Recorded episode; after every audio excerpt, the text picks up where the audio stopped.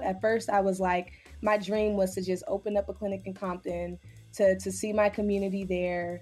And that's still something that's still deep and close to my heart. But I felt like when I got into Harvard Medical School, it was the opportunity to really use the platform that I would gain here as a Black woman from Compton to really bring those challenges that I saw in my community here to the forefront and to make sure that I was bringing my community members and their struggles and their stories into every space that I walked into. And I think that that's really how I started to understand the power of my voice. This is the Visible Voices podcast. I'm Dr. Risa Lewis. Before we get started with today's episode, here's a message from Adela of the Podcast Brunch Club. Hey there, podcast listeners. Join us at Podcast Brunch Club. It's like book club, but for podcasts. Every month, we put together a thematic podcast playlist, and then chapters in over 70 cities across the world get together to discuss the list and swap podcast recommendations. Find out more at podcastbrunchclub.com. Hi, podcast audience. Welcome to today's episode. I am so excited to tell you about my two guests. Dr. Alister Martin is faculty at the MGH Center for Social Justice and Health Equity. He's an emergency physician at Massachusetts General Hospital, and he's quite an advocate. He has been the brain and the heart behind a few initiatives. You're going to hear more about them, but first let me just list them. These are a few of them. Get Wavered, VotER, and GOTVax. Now, Alister and I actually attended the same residency program in Boston, many, many different years apart. I got to know Alister during the pandemic because all of my emergency medicine physician friends started wearing a lanyard around the neck. And attached to the lanyard was a laminated card. That laminated card had a QR code. And with that QR code, we were able to sign up colleagues and patients to vote. We were able to help patients get registered to vote. I'd never seen an initiative like this before. My second guest is student doctor, soon-to-be Dr. LaShyra or Lash Nolan. Lash is completing her second year of medical school at Harvard Med School, also in Boston. And she is cut from the same cloth as Alister. She also is using her voice for advocacy and to make a difference. She's a Foster Scholar in Health Policy, Advocacy, and Media at the MGH Stoeckle Center for Primary Care Innovation. She's also a co-host for a podcast, the Clinical Problem Solvers Anti-Racism in Medicine podcast. Most recently, she founded We Got Us. We Got Us is a grassroots community empowerment project with the goal of bringing vaccine education and access to Black communities in the wake of the COVID-19 pandemic. Now, I first got to know Lash via social media, specifically on Twitter. In 2019, she became the first Black woman to be elected class president of the Harvard Medical School. I felt very lucky to share space and time with these two guests. You should follow them and follow their paths because they are already making a difference in this world. They're changing the face of healthcare. Let's get to the conversation where, when we begin, Lash is telling us about her voice and when she started using and realizing her voice. So I would say since I was a little girl, I was always the outspoken kid. I had been the class president of my class since the fifth grade. So I was always like, yeah, you know, we need to repaint the lines on the basketball courts. Like that was my idea of advocacy. And I think I just always had this natural draw to standing up against injustice in the more small forms that I saw as a child, but then also just as I got older and went through undergrad and learned about social injustice as it presents its public health crises and things of that sort, I said, okay, this is something that I really want to dedicate my life and my time to. And I think when I got into Harvard Medical School, it was a game changer for me because I had to make the decision, am I going to stay home for medical school? At first, I was like, my dream was to just open up a clinic in Compton, to see my community there. And that's still something that's still deep and close to my heart. But I felt like when I got into Harvard Medical School, it was the opportunity to really use the platform that I would gain here as a Black woman from Compton to really bring those challenges that I saw in my community here to the forefront and to make sure that I was bringing my community members and their struggles and their stories into every space that I walked into. And I think that that's really how I started to understand the power of my voice. And I think that Twitter really allowed me to hone that because I was able to express the ways that I was seeing injustice play out through my medical education. And that really propelled me forward and wanting to do the work to address those things that I was experiencing. Alister, you use your voice. Tell us about that. It's a great question, Risa. I think, you know, I struggled with this a lot early on, which is this question of, you know, is my voice even worth listening to? You know, do I have anything to offer or to provide? And I think, you know, as a sort of first year and second year at Harvard Medical School, you know, over a decade ago, I think I struggled with imposter syndrome, you know, and this question of, you know, am I worthy of this platform, you know? And I'll tell you what, you know, I went through medical school and it was in third year where I really started to see the gap in between what we say we value in our healthcare system and what we say is important and our actions. And I saw this really wide difference between, you know, the intended approach to sort of taking care of patients and particularly vulnerable groups and actually what we were doing. And it was infuriating. And what I experienced was really a healthcare system that got in the way, sort of inserted itself in between patients and providers, you know? And so I was really frustrated for a long time. I mean, simple things like I remember one experience, I did this internship where I was working in the office of the charge master at a big hospital around here. And it was the job of, you know, my boss for that internship to figure out how to make people who don't have insurance pay more money, right? To take care of the folks who, to cover the cost of the folks who were giving charity care to. It felt contradictory to me, right?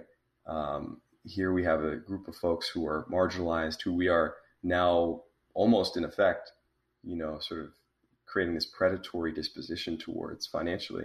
And like, that's our hospital, that's our healthcare system, you know? So it was me going to the Kennedy School to try and find a language, a toolbox for how to address, you know, those challenges, those problems that I saw that really strengthened my voice and gave me sort of the confidence to say, no, I, not only do I belong to be here, I need to speak, you know, I can't afford to stay silent. And so that for me has been, you know, an ongoing journey. And I learn a lot from folks like Lash and from you, Risa. And, you know, it becomes something that you get better at every time, you know. I think you're right. And the story you shared, just, it hits home because there are difficult stories that we witness directly or indirectly, personally, or just adjacent to us. And the question is, when do you share them? How do you share them? And in what medium, whether it's written or spoken? Now, Lash, you share a lot with spoken word, and you put that out on social media. And I'm wondering if you can take us through your composition of, I guess, what I would call maybe poetry, live poetry performance. Yes, absolutely. I think finding ways to creatively express myself, especially throughout my medical education, has been extremely healing and powerful because there are those moments when, especially when you have so much injustice happening around the brutal killings of Black folks at the hands of various different systems of oppression. Like, what do you do with that? And I think for me, spoken word has been a huge outlet. And usually the process is like, there's some theme, you know, like I wrote this one piece called When the Dust Settles. And that was in the midst of last year when everyone was talking about you know, we're anti-racist now. And they were, you know, coming out with all types of statements and changing visuals of their websites, et cetera. But I was like, when the dust settles, are you still going to be here? You know, like right now, it's hot. Everyone is saying like, yes, you know, I'm anti-racist. This is what we stand for. But what are you going to do beyond the performances? And from there, I kind of just started digging deeper into like how I felt the strength of my ancestors during that time. And I'll just kind of have like these rhymes in my head, or I'll say, you know, I really want to use this word. And then I'll try to fish in my mind for something that rhymes with that and just go from there. And I think sometimes it's based off of, you know, the word, or other times it might just be a certain feeling that I'm trying to evoke with what I'm trying to say. So usually I would say it's driven by something that happens in my life and me just wanting to get that out of my system in a way that's constructive.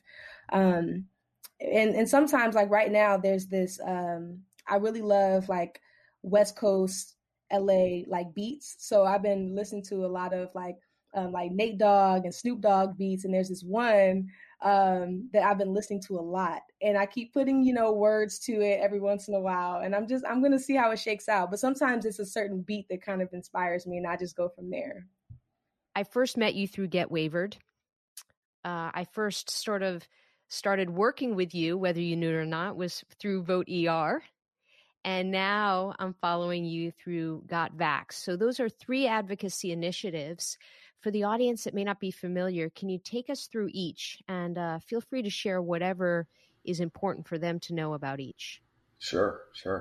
Well, first of all, thank you for the support, Risa, and for being, you know, somebody who understands the importance of, you know, the intersection between the social terms of health and, you know, clinical practice, because we can't disentangle so much of what affects our patients when they show up in our emergency rooms or urgent care, you know, clinics or community health centers from the lived environment and the, you know, sociopolitical context that folks live in, you know.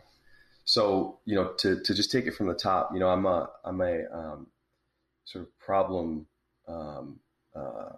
oriented organizer, right? Like I joke about this with some of my intern and resident mentees, but I tell them early on, like, you know, keep a list of everything that pisses you off about the way that we take care of patients and everything that's broken.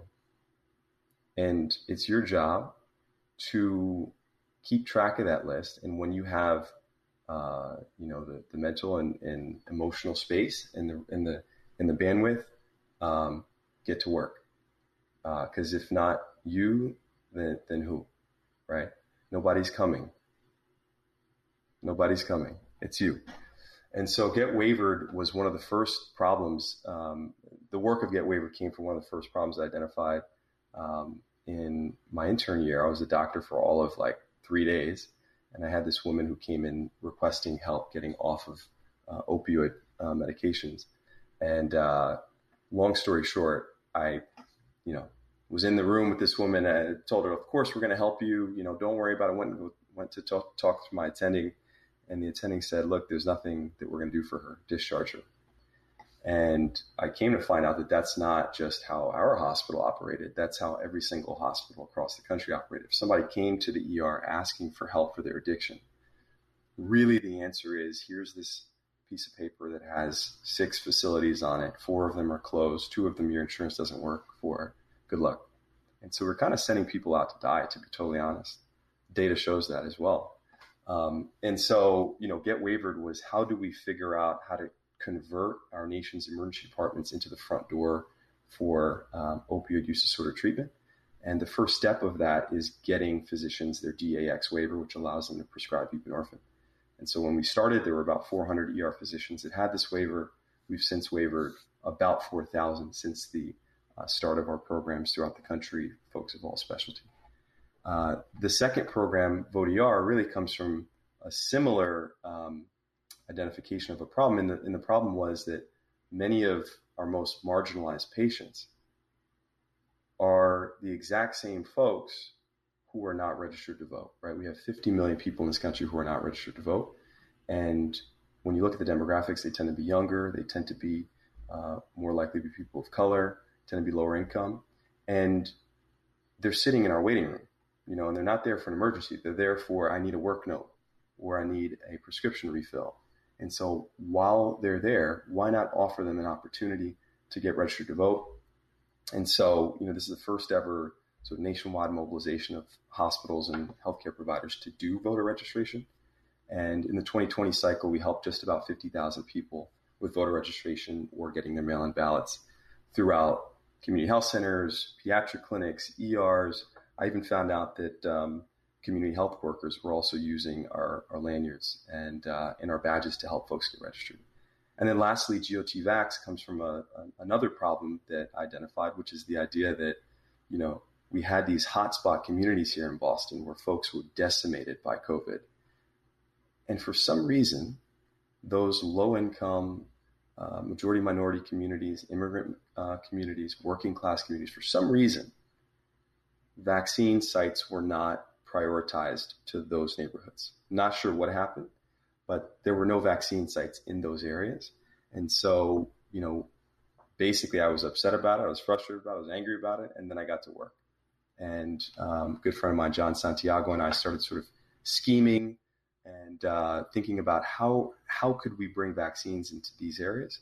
And it turns out there's a tried and true playbook for how you can sort of penetrate these sorts of communities. And it's a GOTV framework, right? Text banking, phone banking, canvassing. So we do all that, except we use physicians and healthcare providers, and we bring vaccines. And, you know, we're lucky enough to work with Lash and the incredible work of We Got Us to, you know, really do the messaging and the persuasion work, so that when we get there, you know, we can just make it easy for folks and show up with the vaccine at a local restaurant that folks go to, in the church where they pray and worship, you know, at that T stop where folks are waiting to get on a bus. And so, long story short, we try to shorten the distance between the vaccine and vulnerable communities. So I want to get to We Got Us, but first, let me just make a few observation comments. Behavioral economics sort of plays a role in what I see you design and how you do health design. And it's eloquent, it's beautiful, and it's simple. And I'm going to use the example of VotER. Never have I seen an initiative in my 20 years of practice. I finished residency in 2001, second full class at Hammer. And I've never seen an initiative that not only reached our patients, that to your point, this is who comes to the emergency department among everybody, but also the initiative messaged got to was communicated to the emergency medicine workers, nurses, techs, physicians. I've never seen so many physicians talking about it. Did you get your landlord? How'd you get your landlord? Can I sign up? Show me how to sign up on shift. It was viral. It was amazing. It was powerful. And it was so simple and so effective. So can you walk us through how you design your advocacy initiatives? Well, the first thing is that wasn't the plan to begin with. You know, it's interesting. We started in September of 2019 here at Mass General Hospital with kiosks, Risa, you know, these big sort of bulky kiosks that we deployed to waiting rooms where folks could register to vote while they're in the waiting room. And, you know, we've been, you know, pushing hard, signing hospitals up, got about 20 or 25 hospitals to install these kiosks, these voter registration kiosks, all the way up to the end of February. And then folks started, not responding to emails. And, you know, folks started sort of readjusting and changing the priorities. Why? Because the pandemic was just surging at that time and was just sort of coming on and really shifting the landscape in hospitals throughout the country. And of course, we see the impact of what happened next.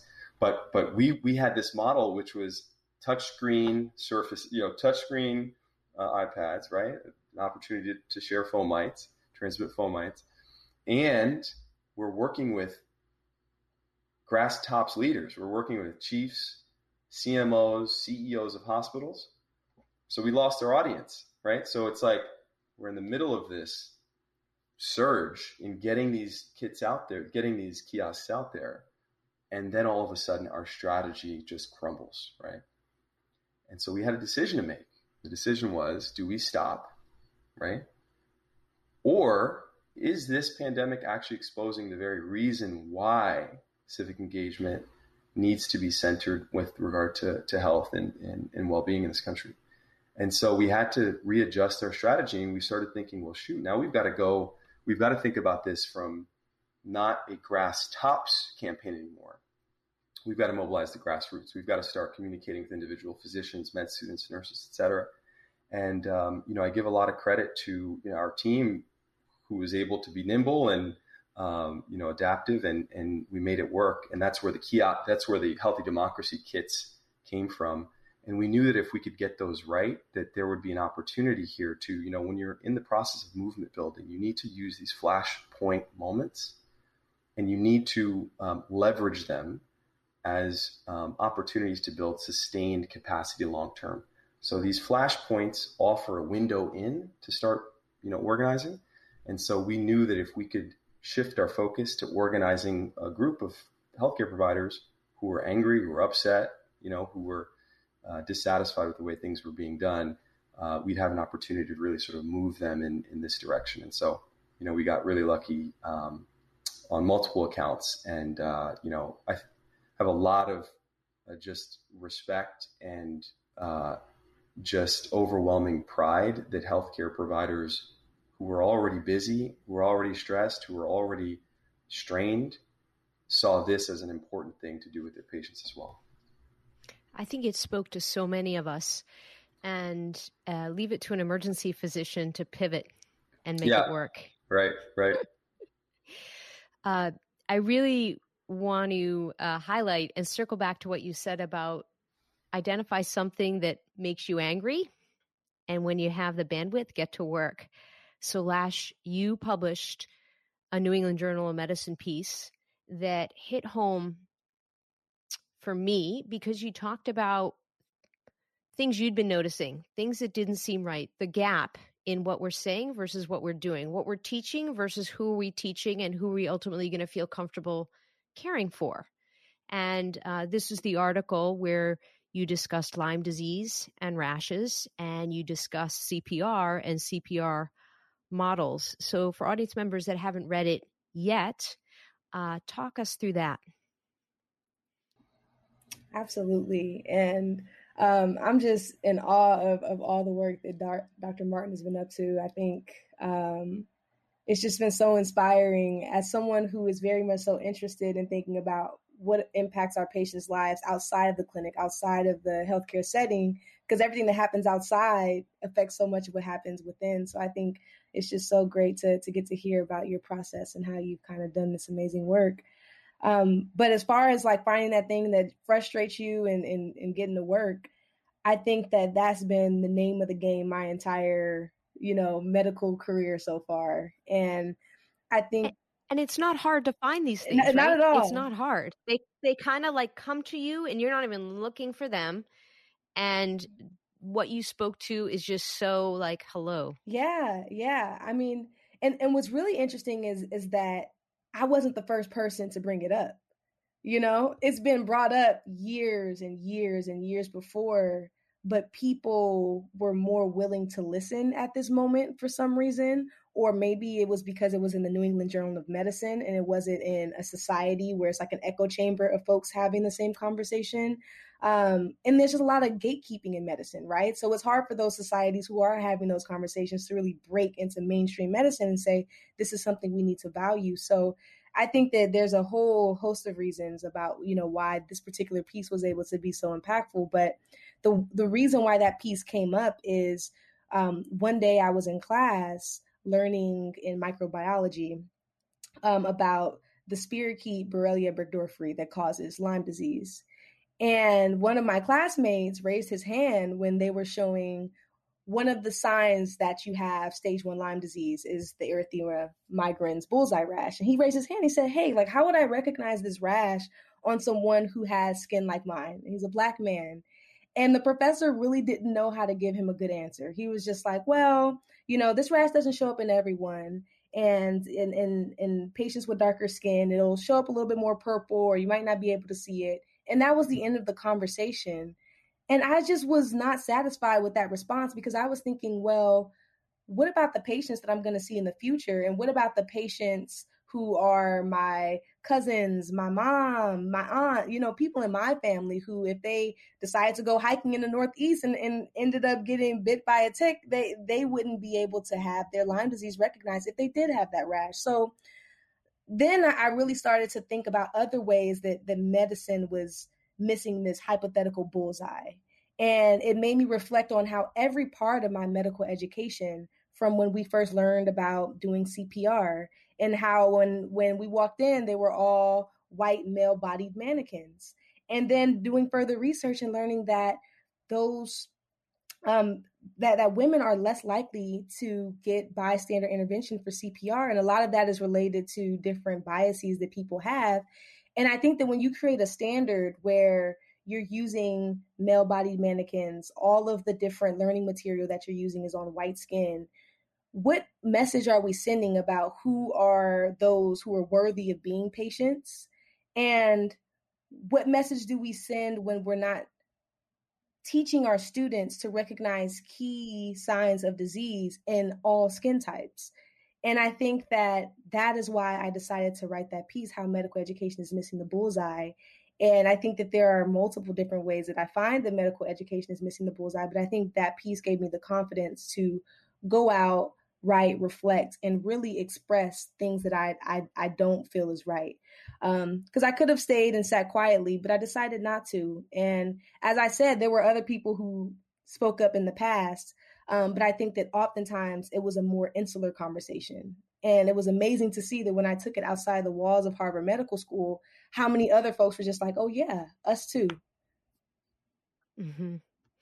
It was pitch perfect. And I'm going to share how it hit me. So first of all, as an attending in the emergency department, I can't tell you how often residents will say, patient with concern for cellulitis, well, I can't tell whether or not it's red because they're not white.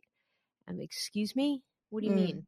Well, you can't see. I'm like, not true. Let's go examine the patient and let's talk about this. One example, point of care ultrasound has been my niche. And if you look at all the online videos, at the textbooks, it's always a muscular, fit, white man.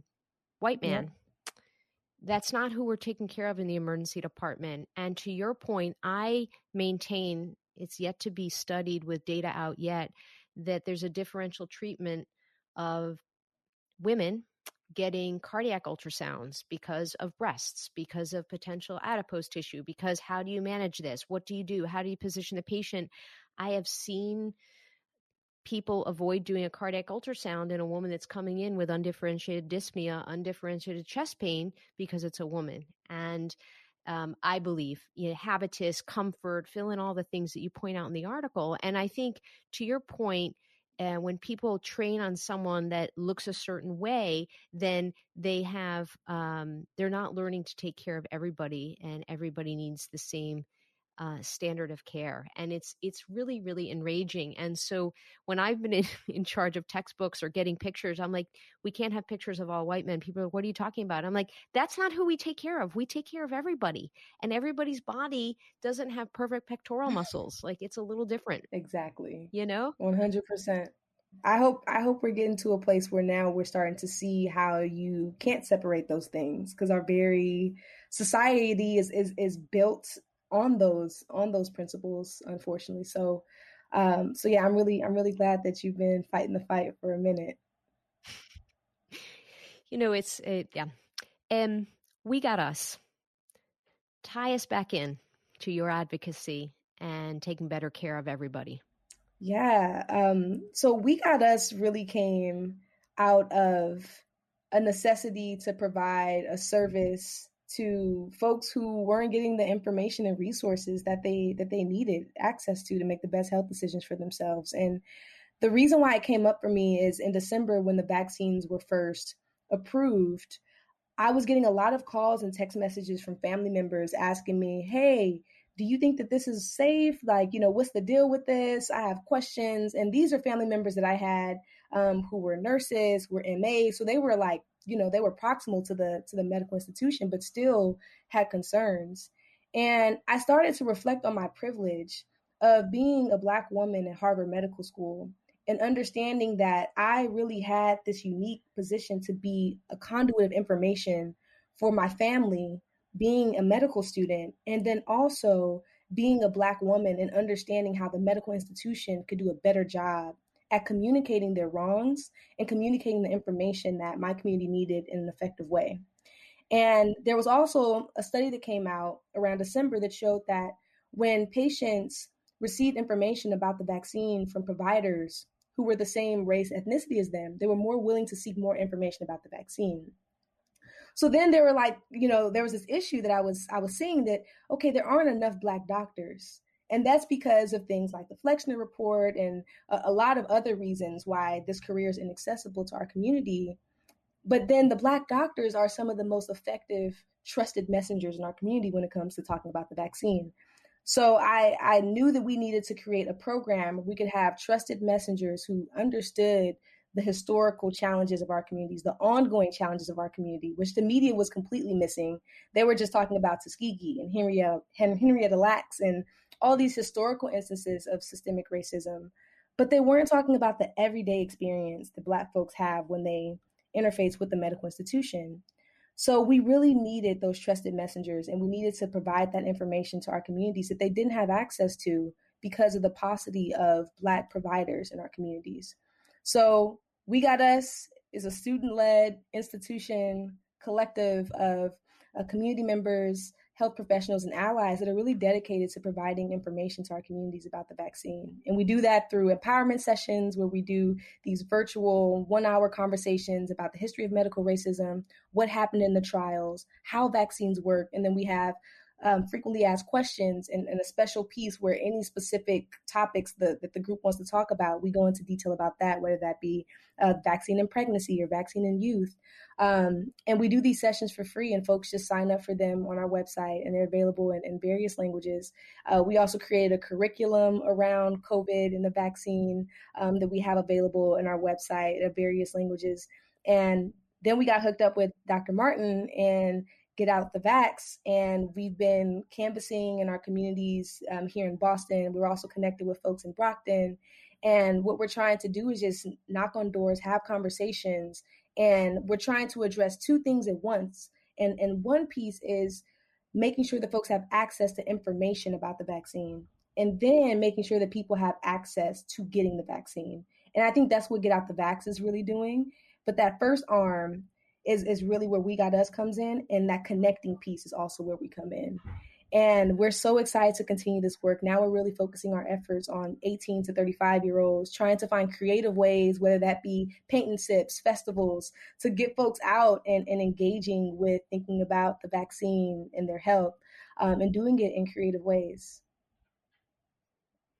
There's a lot of energy and brain depth in the Boston area. And two of them are here on the program today. What would you say to listeners that want to make a difference, want to advocate, want to get involved outside of Boston, outside of the Northeast? How would you suggest they get hooked up? You know, I can start on that one. I'd love to hear what Lash would think on this too. I think there are two answers. The first is, with regard to their own communities, just get started. You know, like, it's never going to be perfect. You're never going to have all the people that you need. You're never going to have enough money. You might have to pay for the thing out of your own pocket the first couple times, right? But just get started, because, our communities can't wait. And you learn by doing. Secondly, with regard to, the vaccine equity issue, we're working with cities across the country to begin to share and compare notes, and give other community-based organizations kind of our playbook. This is the kind of campaign resource management platform you might want to use. Here's the peer-to-peer texting platform you might want to use. Here is how you might cut turf so that when you go out and do canvassing, it's easy for folks to not knock on the same doors 2 or 3 times. And so we're doing that work. If folks are interested, You can email me at alister@gotvvax.org, and we can build power together and figure out how to share and compare notes. Lash, what would you suggest? Yeah, I mean, Dr. Martin has said the same thing to me. You learn from doing, and I think really and honestly, I'm a second year student, and I'm in the middle of my clinical rotations, and We Got Us wasn't supposed to be my project.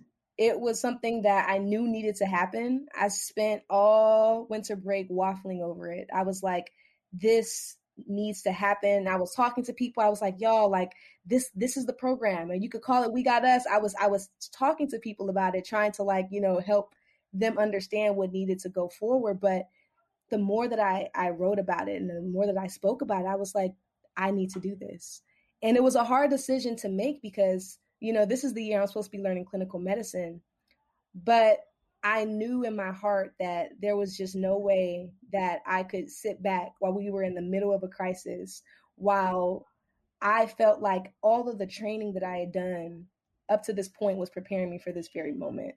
And I think that there are some moments when we're going to have to make that decision. Like, is this something that I can take on? Is this something that I need to take on? Or am I the right messenger for this? And sometimes the answer is going to be 100% yes. And there were no grants. There was nothing that I was applying to formally, but I just started talking to people. I was like, I literally created a 1-page document, and I was like, here's what the budget would be. Would you be interested in maybe supporting this? And from there, just started building this team. And here we are. And I think that the reason why I tell this story is that if it's in your heart, you just got to do it. And as Dr. Martin was saying, it's not always going to be perfect, and you're going to make a lot of mistakes along the way, but that's all going to help you build toward getting it right. And the community oftentimes doesn't care if it's perfect. They're just happy that you're out there and you see them and you're doing the work to advocate for them and be by their side.